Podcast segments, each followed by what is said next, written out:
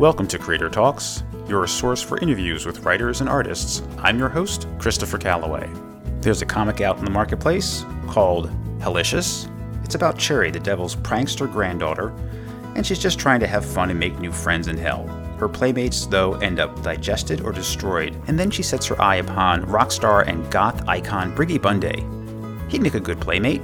The only thing is, he's not dead yet. The book is written by A.C. Medina and Mina Elwell, art by Kit Wallace, color by Geo Butler, and letters by Micah Meyer, with the editorial guidance of Trevor Richardson.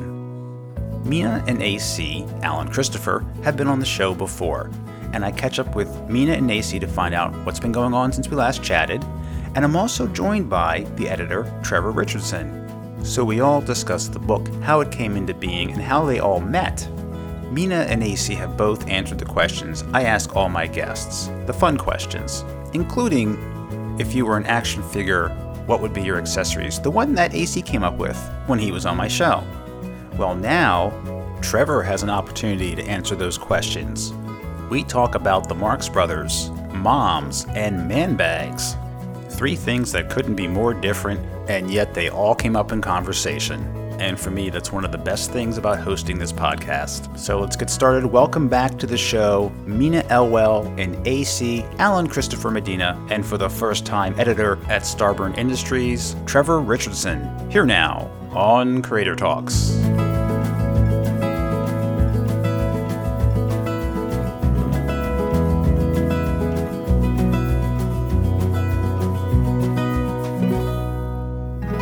Mina, welcome back to Creator Talks. Thank you.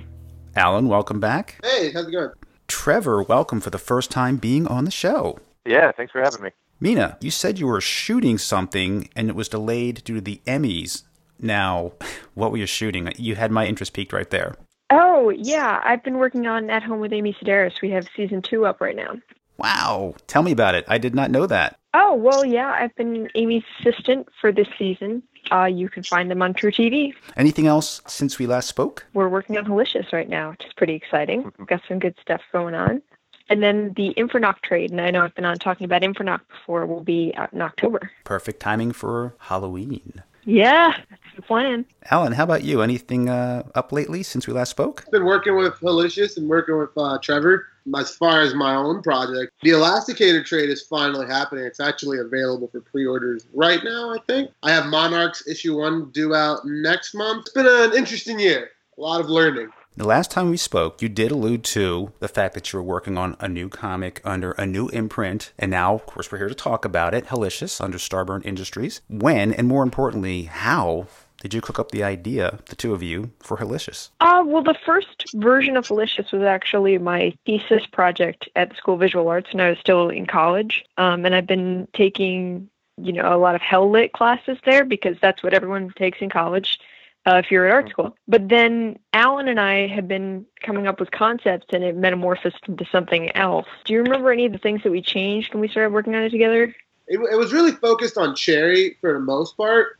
Uh, when it started out, like it was, um, it was just on her adventures as a Grim Reaper in Hell. We uh, we started adding more elements in because it was written first for TV. Like the humor never really changed, you know. So it was always supposed to be delicious how we have it now but we just added more elements to it, like for instance the family aspect and uh, Briggy. That's right. Yeah, Briggy was a later addition, which is funny because he's such a big part of it. Is he based on anyone, any, any particular rock star? He's kind of an amalgam of things, but I'm a big fan of Voltaire. Marilyn Manson, sort of the most mainstream, like goth shock rocker. This is really part of his act but Cherry's really into this guy because she thinks he's all about hell and the demons and all that stuff. So that's why she's so interested in him. Kind of reminds me of Ozzy, the Prince of Darkness, and all of his stuff. And then you see him on TV and he's like, "Oh, Sean," a regular guy, but that's his shtick, and that's um, that's why she was so interested in him and acquiring him. And it's fun because that's a big part of Briggy's character is what you see from the outside, but what really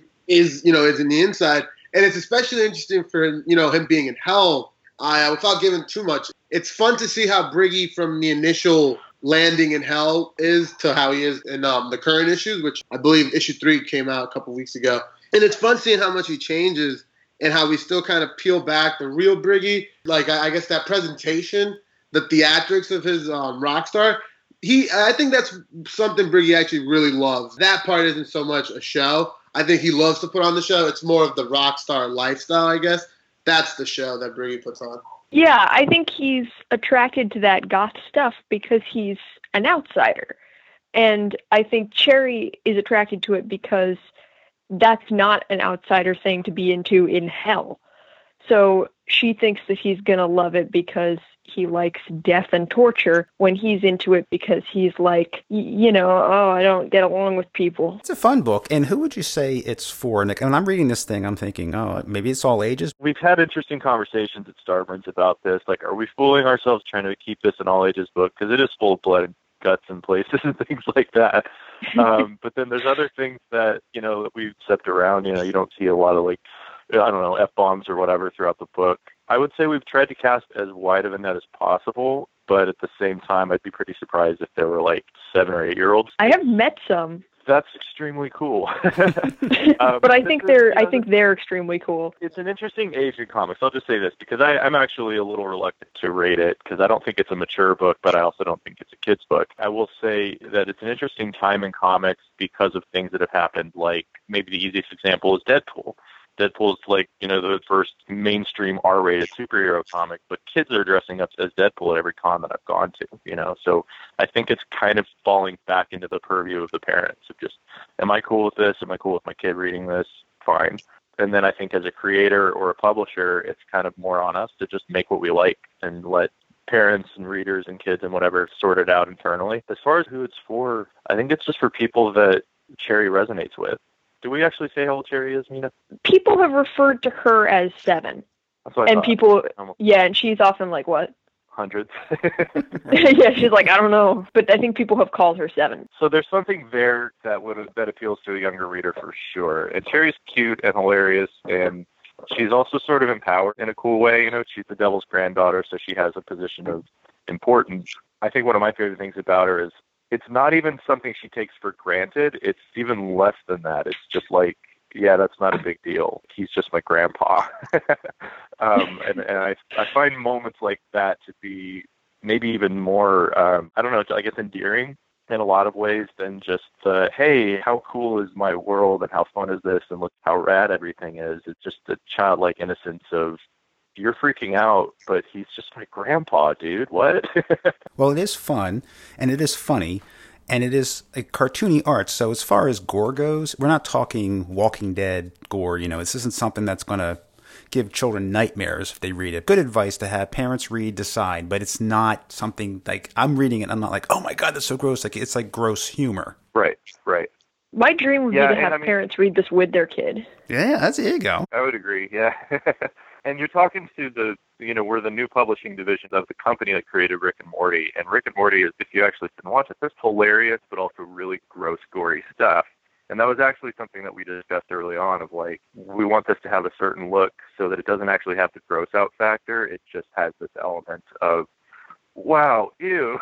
you know, like, we want people to be kind of laughing, kind of cringing. I don't think any of it's intended to to shock or offend or anything like that. You know, it's just part of life and hell.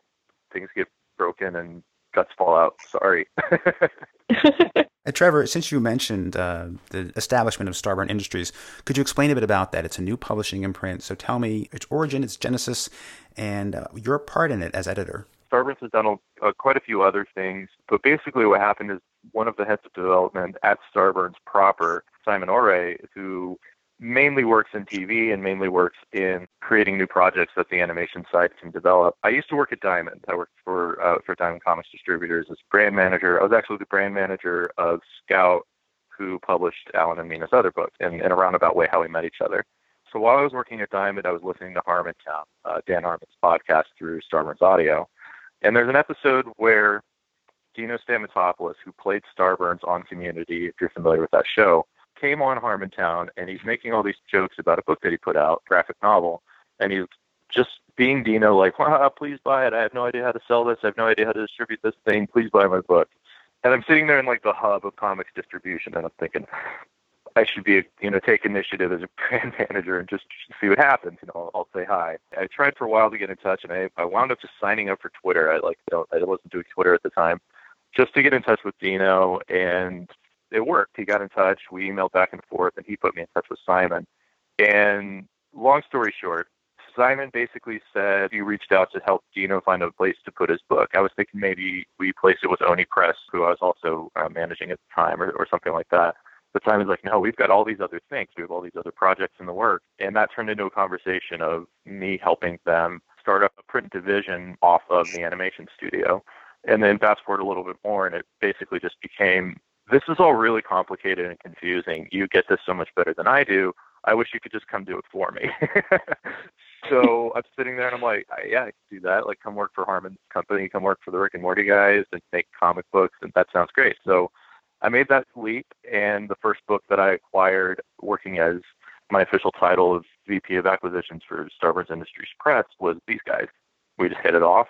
The last part of that is Simon's goal, my goal, the reason we have a print division off of an animation studio is to find things that we believe in, uh, like we believe in Hellicious, to incubate intellectual property that can eventually be developed into games and television and ideally animated series that could be the next Rick and Morty. It is possible then, Mina and AC, that this could be a TV show, an animated show at some point. The style alone really uh, I don't, I don't think the transition would be too weird. It uh, it feels like an animated. I don't think the transition is too uh, too abrupt, so I could totally see it as a TV show. It upsets me that we've been talking this long without mentioning Kit because his art style is really pivotal to how much it looks like a cartoon. I think. Uh, Kit does all the art, um, except for colors are done by Geo, and uh, Geo but Micah Myers does the letters. And how did you find Kit and Geo? They were like a package deal. Like we found uh, Kit. Mina actually brought in and it was awesome fun. And he had uh, he he had been working with Geo, I would say, prior to it. Micah, I like. I have yet to work on a comic project that doesn't feature Micah. I think me and him are a package deal at this point. Yeah, I see Micah's name out there a lot. Yeah, Kit is someone whose work I've just admired for a while. So I reached out to him and asked him if he was interested in the concept. Did our pitch pages, which you'll be able to see in the trade. You're going to have the first three issues in the trade coming out in October? That's right. And do you have additional short stories being added as well? Yeah, that's right. The trades are kind of Trevor's mastermind. Trevor, do tell. It's a little bit of an experiment. Again, kind of I, I don't I don't want to reveal too much, but for TV pitch related reasons, it was in our best interest to get the trade out as quickly as possible. So I suggested, and then it kind of has evolved from there. Like, what if we split the series in half and do a smaller trade that's going to be under ten dollars, and then we'll pack the back end of the book with cool extra material, sketch art, and extra stories. We have two extra stories in there that I, I absolutely I'll let Alan and Mina talk about. Um, but the idea was let's try a middle ground between single issues at four dollars and a full trade at now they're up to fifteen. You know, let's do something kind of in between and see what happens. And Alan and Mina loved it, and uh, all the rest of the folks on the publishing side of Starburns loved it, and uh, Diamond was interested. Like, haven't really seen this done before, so let's see what happens. And we had just done something similar with Dan Harmon's book Gregory Graves, which was initially just going to be released as a saddle stitched one shot, you know, just a single issue that was going to be a little bit larger than normal, mainly just for distribution reasons that we, we get a, a longer reach if it's you know paperback. I can get it into Barnes and Noble and things like that. I was like, what if we just put this out as like a really really tiny graphic novel? It's gone great. It's been really fun and and it's been kind of a cool way to get to that next stage of a comic faster and get into book market faster and things like that. And uh, yeah, I think it's something that we're going to keep doing and you know improving upon. Uh, but as far as this book goes, um, it's issues one through three plus some extra story materials and some fun uh, just concepts we came up with. I mean, how much of this should I actually say, or should I just say, "Hey, go buy this"?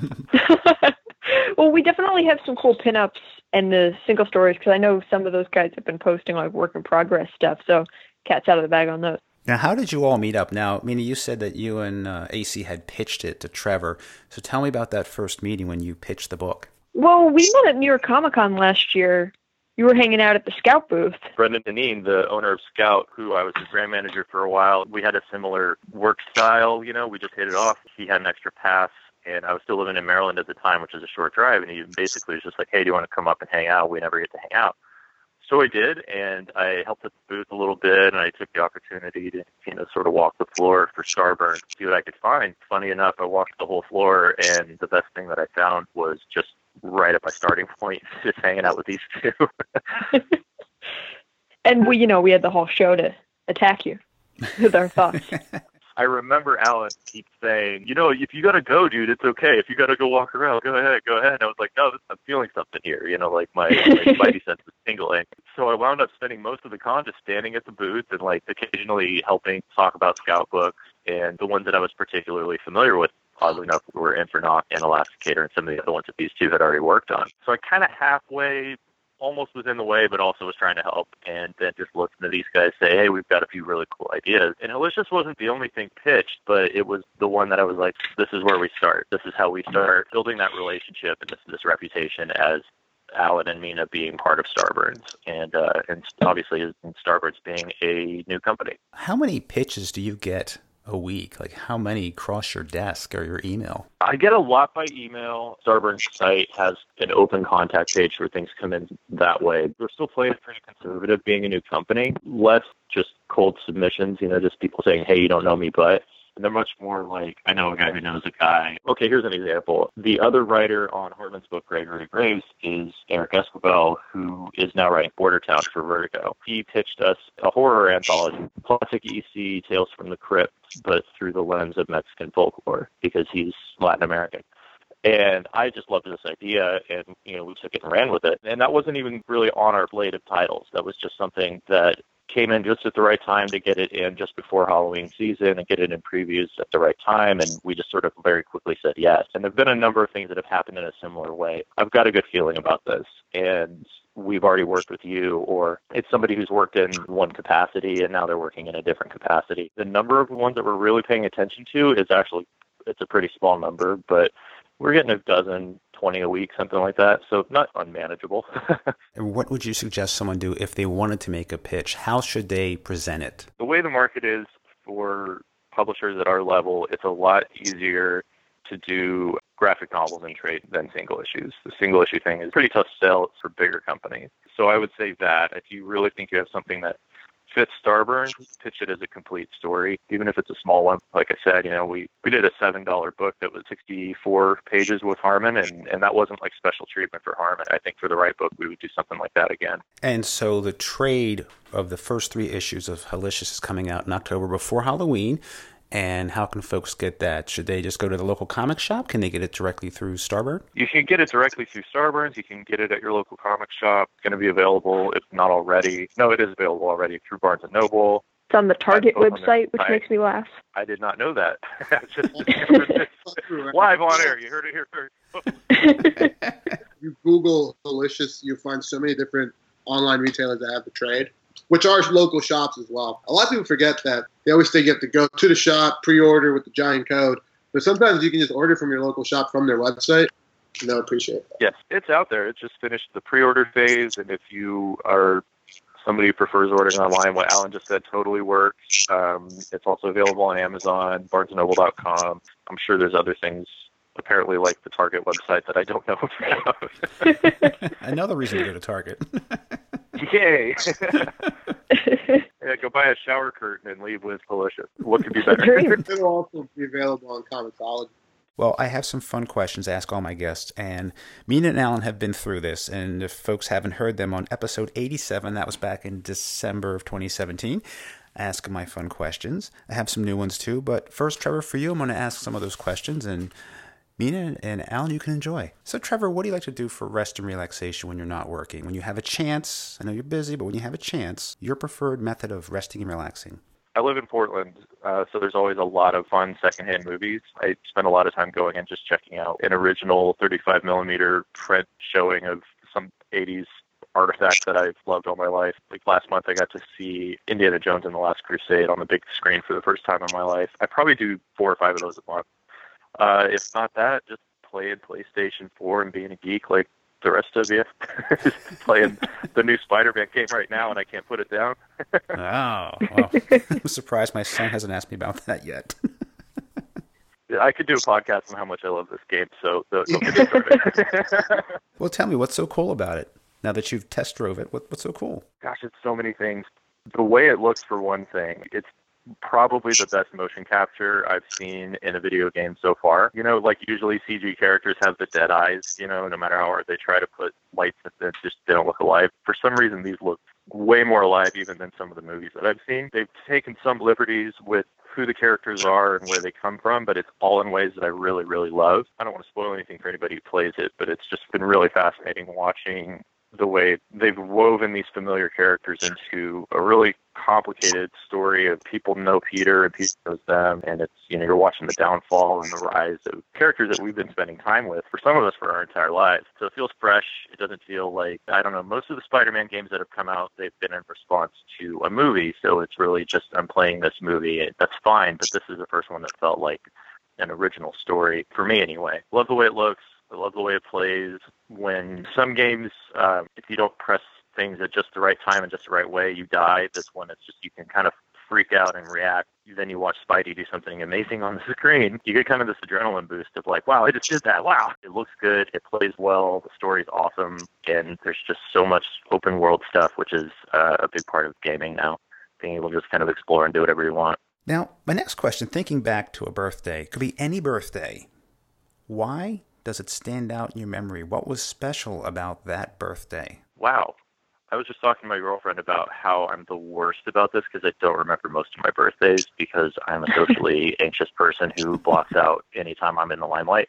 Uh, but um, I think one of my favorite ones because it was bittersweet when I turned 13. I grew up in California, and then for family reasons that are it's too long a story to go into, we moved to Texas and I was saying goodbye to all of my friends. And so my 13th birthday was both a celebration of, hey, you've been alive another year, and also kind of a goodbye to these guys that I went to elementary and middle school with.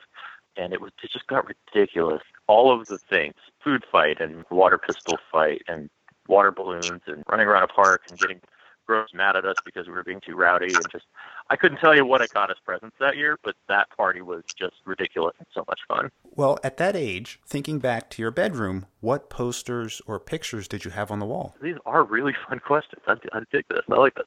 Um, I think up until that point, they didn't go back up when I moved to Texas. So in some ways, it was like the end of my childhood almost. uh, but I had a Death of Superman poster that my karate instructor who lived down the road gave me, and I, this thing was like. Uh, it, it was like a shrine or something. I, I was so into Superman as a younger kid, and it was the poster with the Justice League as the pallbearers, and then all of the DC characters en masse as like a mob behind them. And I just, I would just look at this thing and think, it's amazing how many of these characters I know. It's amazing that this is all like fit in my tiny brain. And then there'd be a guy where I'm like, I, I don't know who that is. I have to find out. and this is pre-Google, you know, so I would just go to the comic shop in town and say, "Hey, there's this guy who looks like dot dot dot." And he'd be like, "Oh yeah, that's Kilowog from Green Lantern Corps. You don't know who that is?" And I'm like, "Show me, tell me." So that was really fun. It was mainly Marvel and DC posters, but that was my favorite one by far. That's cool. This is hypothetical. If you were stuck on a deserted island you could only have one book. Now, I'm saying a book that you're going to read for fun. It doesn't have to be practical, like a survival guide or something. We'll just assume that at some point you'll get off the island. You'll be able to survive. We just don't know how long you're going to be there. What is the one book that you would want to have with you? And that can be a book, a graphic novel, a comic book. You could say Hellicious, whatever the book would be. I'm so mean when these kinds of questions come up because my natural impulse is to find a way to cheat and find loopholes. My first thought was the Neverending Story, the actual book in the movie The Neverending Story. because it's always changing. That's a cheat answer. That's a cop out, but that was like immediately where my brain went. Real answer though, it would probably be, huh?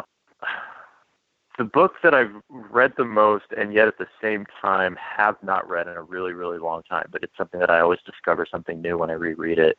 Um, and this is so cliche if you know the kind of guy I am, is probably The Catcher in the Rye. There's something about that voice that inspires me to want to write.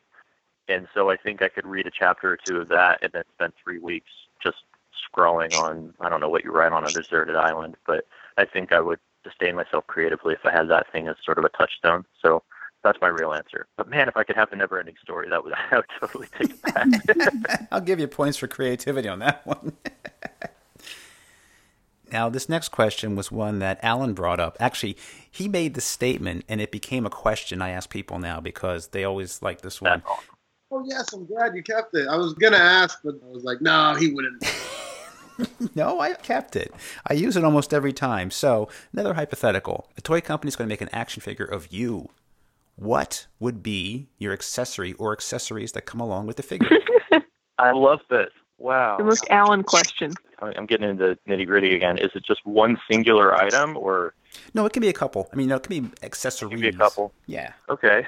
Um, in addition to what I do at Starburns, I spend a lot of time at just doing freelance art. So I always have my tablet that I draw on. That's like number one. Anybody who knows me, if I'm not out walking around, if I'm sitting still, I usually have that thing out. That's kind of a given. Also, I have like a shoulder satchel, like leather bag thing that I've had for a long, long time, and I've had some form or variant of that since high school. Mm-hmm. And there's a reason for it. And if I have time, I'll go into it real fast. In Texas, I was in a very conservative area of Texas. They didn't want to like enforce a dress code or, or rather a, um, a school uniform, so they just had a really strict dress code. And as I mentioned a second ago, my natural instinct is to find ways to punch holes and find loopholes and just generally be a jerk about things. Uh, so I had this like minor war with my principal, and it was always like, "This is how you have to dress." And so I would go right up to the edge of defying that. But if you looked at the handbook, I was within the law, and I did this for years. And because of me, they had to put out a new version of the handbook every single year. this is a school that would do like a new student handbook maybe every five years, but the four years I was there, they're like, all right, here's version 2.0 or whatever. Thanks, kid. Um, and I'm very proud of that. The shoulder bag became part of that. They uh, it was, this was not long after the Columbine stuff, and they got really concerned, and they're like, all students have to have clear bag or mesh bag. You know, we have to be able to, be able to see in. And I was like, this is just ridiculous. This is a small school. What are we doing? And I just felt very, I don't know, it just felt very fascist to me as like a 14 year old kid. So I read the handbook and found a loophole, and the loophole was women's purses didn't have to be see-through because girls carry things that no one has a right to infringe upon. Mm-hmm. So I was like, so it says right there, if it looks a certain way, if it's a you know shoulder strap, blah blah blah, if it basically is a purse, we can't touch it. So I got myself a man purse and put all my books and my camera and junk like that in it. And when my when my principal confronted me, I was like, it's look it up. This is a purse. Deal with it. And basically, if I was willing in like conservative East Texas to be like, yeah, I got a purse. What are you gonna do? That was the only sacrifice I had to make. And then I didn't have to wear the dorky clear backpack, and I didn't have to follow the rules. Blah blah blah. Long story short, suddenly that became what all the guys were doing, and I wasn't even getting made fun of the way I was like braced for. People just started getting like satchels and you know like those types of bags that are actually kind of in now. But I've been doing that since 2001, and so yeah, that would have to be my accessory. Wow, what a trendsetter you are! oh, that's great. That is so good. Yeah, I've done the same thing. Not break the rules, but I've done the same thing with a backpack. Ever since college, I've always used a backpack, even for work. It's just easy for me to carry things in a backpack. It's evenly distributed, yeah. so it's not. And then as a parent, well, when you have to lug around a kid or hold their hand, you don't want to have a side bag on you and falling off your arms. The backpack, hands free, man. it's yeah. the perfect accessory. now, your beverage of choice when you're resting and relaxing, what do you like to have to drink? My beverage of choice, uh, depending on time of day, whiskey or coffee. Sometimes whiskey and coffee. Okay. Yeah, that's an easy one. I drink a lot of coffee. I I just killed like I don't know how many ounces of iced coffee that I made last night. So, yeah, that's my other accessory actually because there's so much. It's uh, a thermos of coffee. yeah. now I don't think I have asked Mina and Alan this question because I added this one later last year. So I'll ask it of all of you. And this one I credit to the missus. I said, you know, what questions should I ask people? Give me a question. And she gave me a question. Like, eh, I'm not going to ask that question. And then, well, actually, but people go, huh, all right. It's like, okay. So, what is the one question that someone has not asked you yet in an interview? Something you want people to know about you that they don't know. And that's key. You want people to know, but it just never comes up. Trevor, for you, what's that one thing people don't know that you'd want to share? That one question that's never been raised? Man, I almost want to like take a step back and let the other two go because I'm pretty good about talking about whatever I want to talk about, okay. even if it doesn't come up. Um, honestly, though, uh, it's, probably, it's probably my art side. You know, I'm known as a publisher and an editor, but I'm also a freelance artist. I've done some art. Like my first official comic art credit was on Phantasmagoria that I, I mentioned before. I've kind of stayed out of the limelight as much as possible on that, even though I'm really proud of, of my work on the book, because sort of the mandate of that book was we want to put Latin creators front and center. I'm the only non Latin person on that book.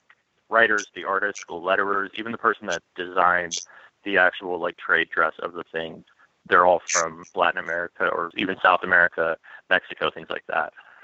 So I stay back and hopefully someone will notice and ask like, "Hey, you did the cover on this, didn't you?" And then I I can say yes, I did, and I'm very proud of it. The way that that happened was Eric came to me. I said from the time that I heard about the idea to the time we had to get cover art into previews was two days, not even two days, because it was like afternoon when I heard about it.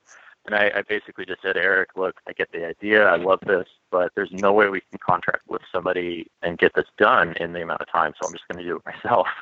I think he maybe was a little skeptical, but at the same time, it was like, if we have to change it later, we can. We just needed something, you know, some kind of iconography in the book. And when he saw what I did, came back and said, almost surprised, like, wow, I love this. And then asked that I do um, what we're calling the interstitial pages, which is we have our version of the Crypt Keeper who introduces the various stories. And based on that initial design that I did in, like I said, less than two days, he's basically said, anytime this character gets drawn, we want you to be the one drawing it. And I, of course, enthusiastically said yes. But I've been, like I said, I, I've been avoiding shouting that from the rooftops because there is a side of it of like, but you're just like a regular white dude. What are you doing here? if I could say that. All right. Thanks for sharing that. Cool. Mina, how about you? Anything that uh, someone has not asked you yet that, that you wish they would? I love the Marx Brothers. Okay. Good for you. Why no one asked me about this? So, what is your favorite Marx Brothers movie? There you go. That's the dream question.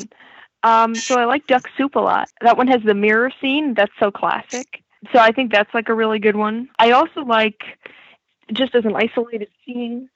Uh, if you think about that Marx Brothers scene where they're all piling into the same room in the cabin on the boat, this mm-hmm. is really appealing to one member of your audience.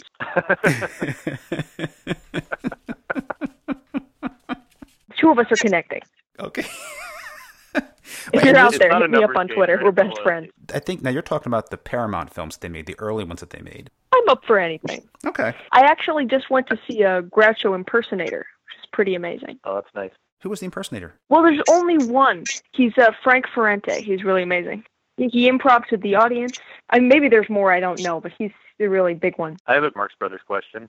Mina, do you know what movie it is where Groucho sings the "Whatever It Is, I'm Against It" song? He looks academic. He looks scholarly. I think he even has like the square, flat, like rad cap kind of thing on, and he's singing these words, "Whatever it is, I'm against it." That's horse feathers. That's horse feathers. Thank you. Okay. Yeah, I'm pretty uh, sure that's horse like feathers. That's like my favorite. Because that one's pre-code. Pre. Oh, oh, nice. I actually heard about that. Okay, cool. Thank you. That was that's actually one of those things that you, I think about, and then I never take the time to look it up. So you were Google for me for a second. Thank you. yeah, those old movies are great, especially the pre-code ones. They're not that long; they're like an hour, maybe, and uh, it's still a. Well, it depends on if they play the harp or not. Well, yeah. Yeah, yeah, no. that's true. No, I love those, and the kids even love those, whether they know anything about the Marx Brothers or not. They're shenanigans and antics that people transfix. So. oh yeah, I used to watch with my dad, so I definitely. I'm glad you're watching with your kids. It's, yeah, uh, it's a lot of fun. They still hold up. Oh, I definitely recommend taking your kids to see Frank. He pulls them up on stage. Ah, okay. It's really fun. Alan, you've had time to think about this. What's the one question that you haven't been asked yet you want people to ask you? So I've been thinking about the wrong thing this entire time. I thought it was, what do you want people to know about you that hasn't quite been discussed? Okay. I don't have a specific question, but I had to pick one thing like that I want to leave behind uh, in all my writing, is I want to be known for writing moms. I know it sounds weird, but it, they're my favorite characters to write and if there's any moms listening, please message me on Twitter or wherever you can find me. Make sure letting me know I'm doing a job or bad job, but it's something I want to That's my career. Like I think some people have looked at my recent work and think that I want to be known for like Elasti was like you know he had a little he had badass qualities or whatever, but like no, his mom was the hero of the story, and that hmm. was like my goal. But I don't think it landed as well. So that's something I want to be known about me. I think moms are the coolest, and yeah. I like that.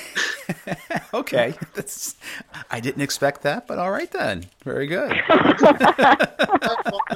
I feel like Trevor did this properly, and we were like really out there with our weird stuff. I like Groucho and I like mobs. You guys are- Alan, Uh, you're gonna, it's you're gonna definitely corner the mom market. Sin is a great character. Cherry's mom, Sin, is a great character. Knowing that about Alan and then reading or rereading it actually might enhance the experience because there's a lot of depth there that I, I actually look forward to kind of exploring more than we've had opportunity to in issues one through three. But even still, like she's a great looking character. She's kind of in charge, even though she's in name she's not the devil, but she really is kind of in charge, the boss of everything, and she's just powerful and cool. So I can see where Alan's coming from. Way to bring it full circle. You were a brand Yeah, man. manager. You know, we really need an editor. you just gotta like you know stay stay on topic as much as possible. Well, that's Hellicious. It's Oh. coming out in trade soon in October. It's found in fine stores everywhere, even online, even a Target, and issue four will be following that. Trevor, Mina, AC, thank you so much for being on Creator Talks. Thank, Thank you. you. It's a pleasure. Halloween is getting closer. It's just around the corner. So next week, my guest, Dave Ebersole. He's local to Creator Talks. He's up in the Philadelphia area, and he is a playwright and a director and also a comic book writer. And he has written the series Dash, being published through Northwest Press, where comics are for everyone. Dash is a crime noir story set in 1940 LA featuring private detective Dash Malone. Dash has been outed as gay and has to struggle with that, making a living as a detective, but also lost his lover, Plink. He was murdered, and Dash is trying to crack the case of the mysterious Zita Makara and find out what her connection is to Plink's murder. And this crime noir horror comic contains mummies.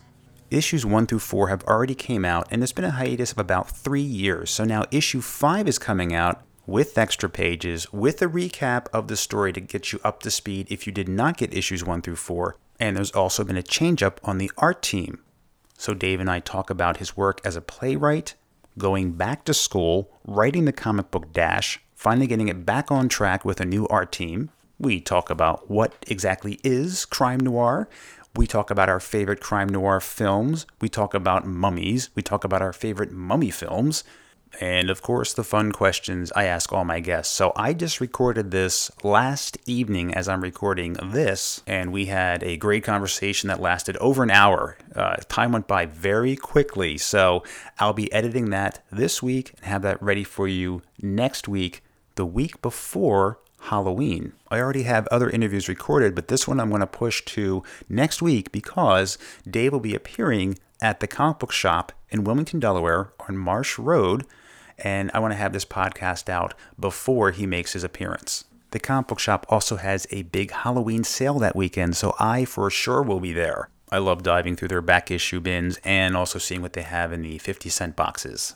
So that will be on the 27th and 28th of October, and Dave will be there on the 27th. So listen for the episode next week. You'll learn more about Dave, the comic book Dash, and how you can get a copy of the book and what the future plans are for the series. This podcast is available on iTunes, Google Play, Stitcher, Podbean, and YouTube if you prefer to listen to your podcasts that way. It's also available on Amazon Echo and Dot devices for streaming. Just say, Alexa, play podcast, Creator Talks.